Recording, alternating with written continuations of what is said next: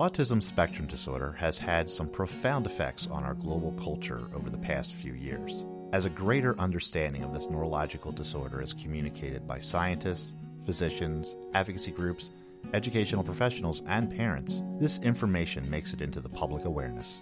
The impact this understanding has on our society is helping to shape the future of how this disease is perceived.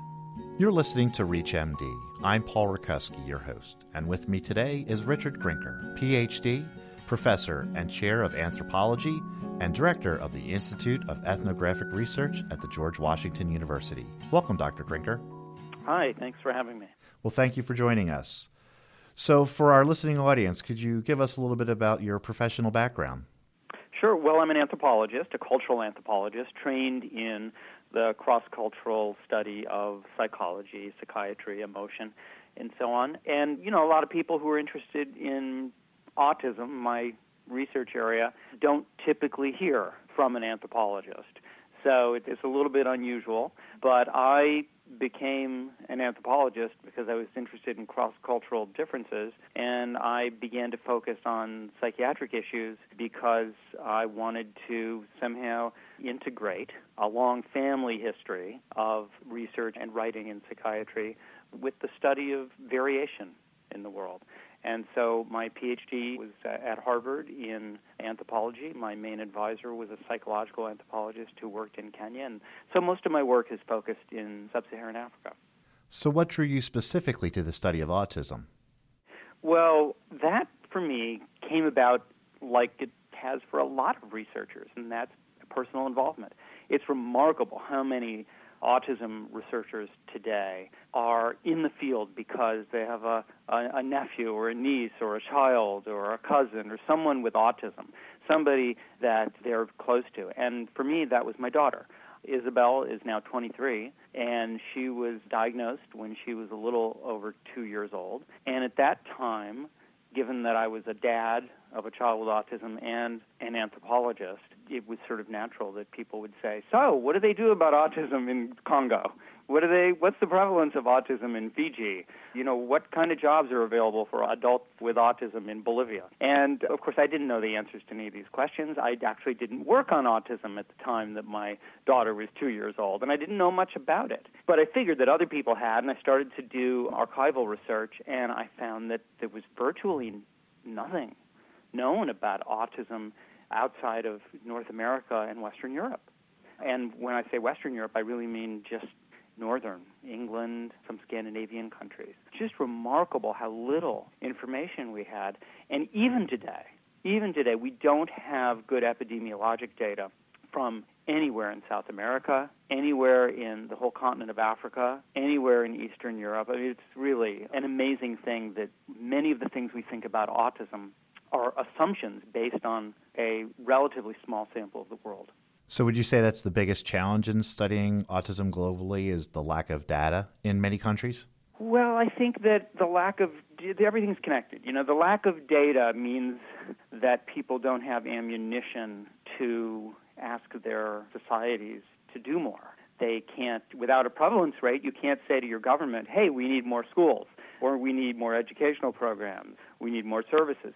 So, you know, everything's connected. I think the biggest problem right now globally is the fact that there is no data to help people to advocate. And I also think that by focusing globally, we can often overlook the fact that we have cultural problems here at home. So in the United States, we see big disparities in age of diagnosis between, say, middle class white Americans and minorities, urban and rural populations rich and poor populations, where you find that the age of diagnosis is significantly later for people who have less advantages. But even so, even wealthier people who are minorities are having their kids diagnosed later. And so, as much as we don't understand culture's relationship to autism diagnosis and treatment abroad, we also don't fully have a, a grasp on that here at home. So you touched on two things that I want to talk about culture and, and prevalence. So I want to start with culture. How do you define culture and its specific use in the study of autism? Well, culture really means the meanings that we give to the world. So when we talk about gender, what we're talking about is how a system of culture creates meanings that we attach to the natural division between male and female. When we talk about a psychiatric issue, we're talking about how cultures give meaning to different kinds of human variation. And so when we look at something like the DSM and we see that there are X number of quote unquote disorders, that's a cultural document because that is a document of how we are framing and giving meaning to human variation. So that's really what I mean by culture. And culture affects the way that we are going to understand a particular kind of difference, how we're going to value it or devalue it or denigrate or stigmatize it. And we could see that with something like um, homosexuality, which in the early 70s was still considered to be a mental illness. That's a cultural valuation of something that it is a, a an abnormality. Uh, we now don't see homosexuality treated as a mental illness anymore, and that is because of a cultural change, not because people act any differently than they ever did before, but because we've given a kind of new meaning. So that's really what we mean by culture. Now, culture can definitely affect prevalence because if culture defines the way that we come up with these ideas about what's a disorder or not, culture would then affect how we count it. If I consider tall to be X number of inches in my culture, I'm going to have a different prevalence of height, of tallness, and a different prevalence of shortness. And if I define autism differently, I'll get a different prevalence rate. So Kanner's, Leo Kanner's definition of autism in the 1940s and 50s was so narrow that any prevalence study would make it seem very rare. Today, the way we think about autism is so enormously wide, in its huge range, that we're going to get a much higher prevalence. If you're just joining us, you're listening to ReachMD. I'm your host, Paul Rakuski, and I'm speaking with Dr. Richard Grinker. We're talking about the challenges of cultural study of autism spectrum disorder. So, to follow up about the prevalence rates, from the CDC, we've seen a doubling in less than a decade's time frame here in the United States. Do you see this as a disorder occurring more often globally or more a recategorization over this period? Well, it's a difficult question you're asking because there's so many different elements that go into determining a prevalence estimate. First of all, the prevalence rates are all estimates, so they, they have to be taken somewhat with a grain of salt. Secondly, prevalence rates are so tied to the method. Somebody once asked me what the prevalence of autism was. What I did I what did I really think it was? Like if there was true prevalence, and I answered, well, "What prevalence rate would you like?"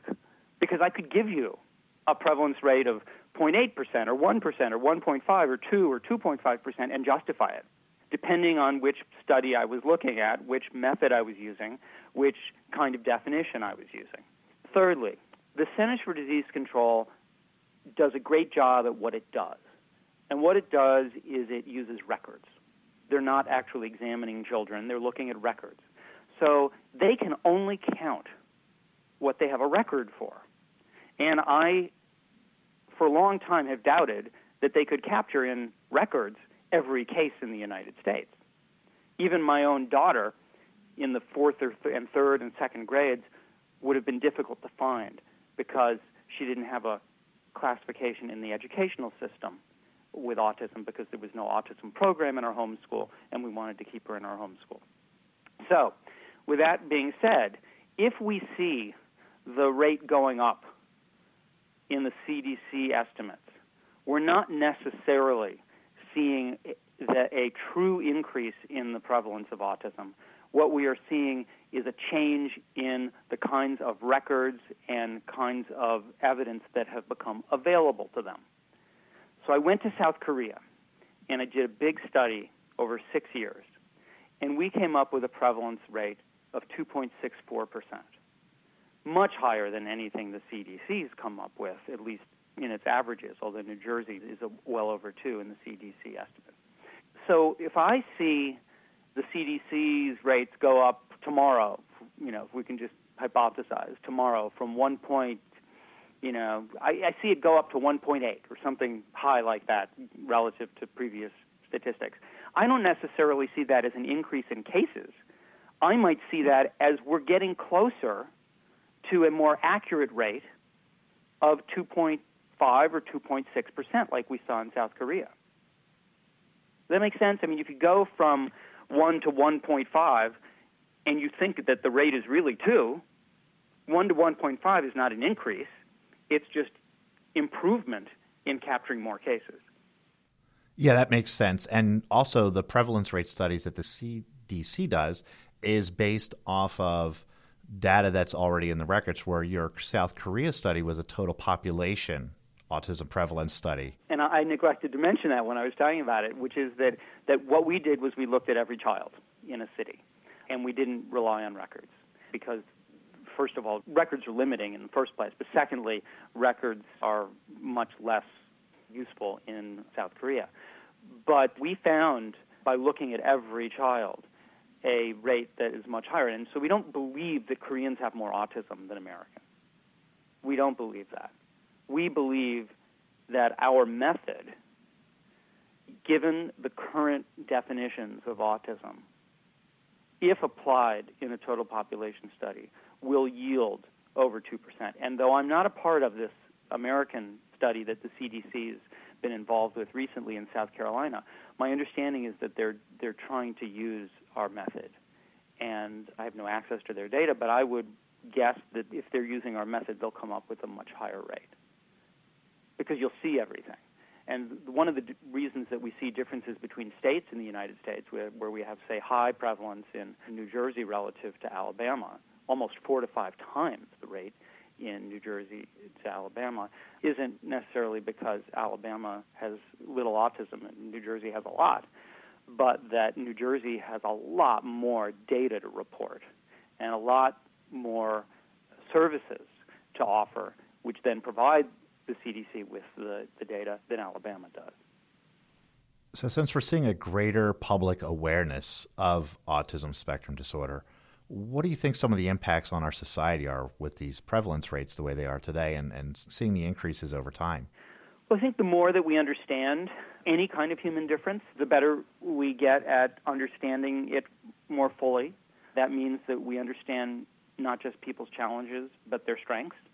And I think that we're really seeing in popular culture and in everyday life a kind of reevaluation of some of the core features of autism the restricted interests and the kind of social awkwardness and quirkiness and the, the systematizing skills of people with autism in doing work in computers and engineering.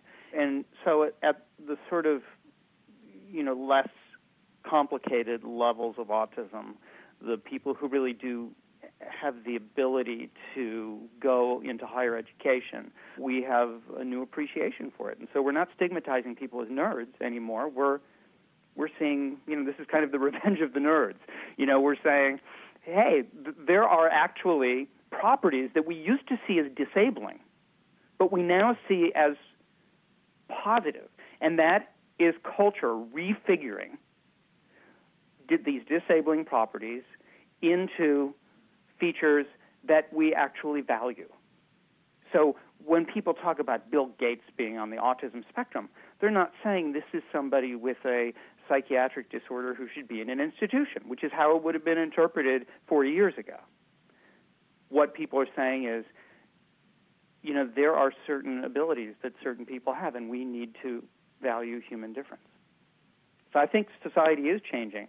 And when we see people like in my classes, I'll have a I've have autistic people in my classes, and somebody says in class that they have autism. You have to just step back and say, "Wow, isn't it amazing that we're at a place now in our society where an 18-year-old man or woman feels comfortable saying to their peers that they have autism. That's huge. And that promises a much better world for my daughter. So that when she tells people she has autism, people don't say, What's that? I don't understand it. Well, Dr. Grinker, thank you for joining us today. Oh, well, thanks for having me. Appreciate it. My thanks again to my guest, Dr. Richard Grinker, professor and chair of anthropology and director of the Institute of Ethnographic Research at the George Washington University. We've been discussing autism spectrum disorder. Be sure to visit our website at reachmd.com featuring podcasts of this and other series. I've been your host, Paul Rakuski, and thank you for listening.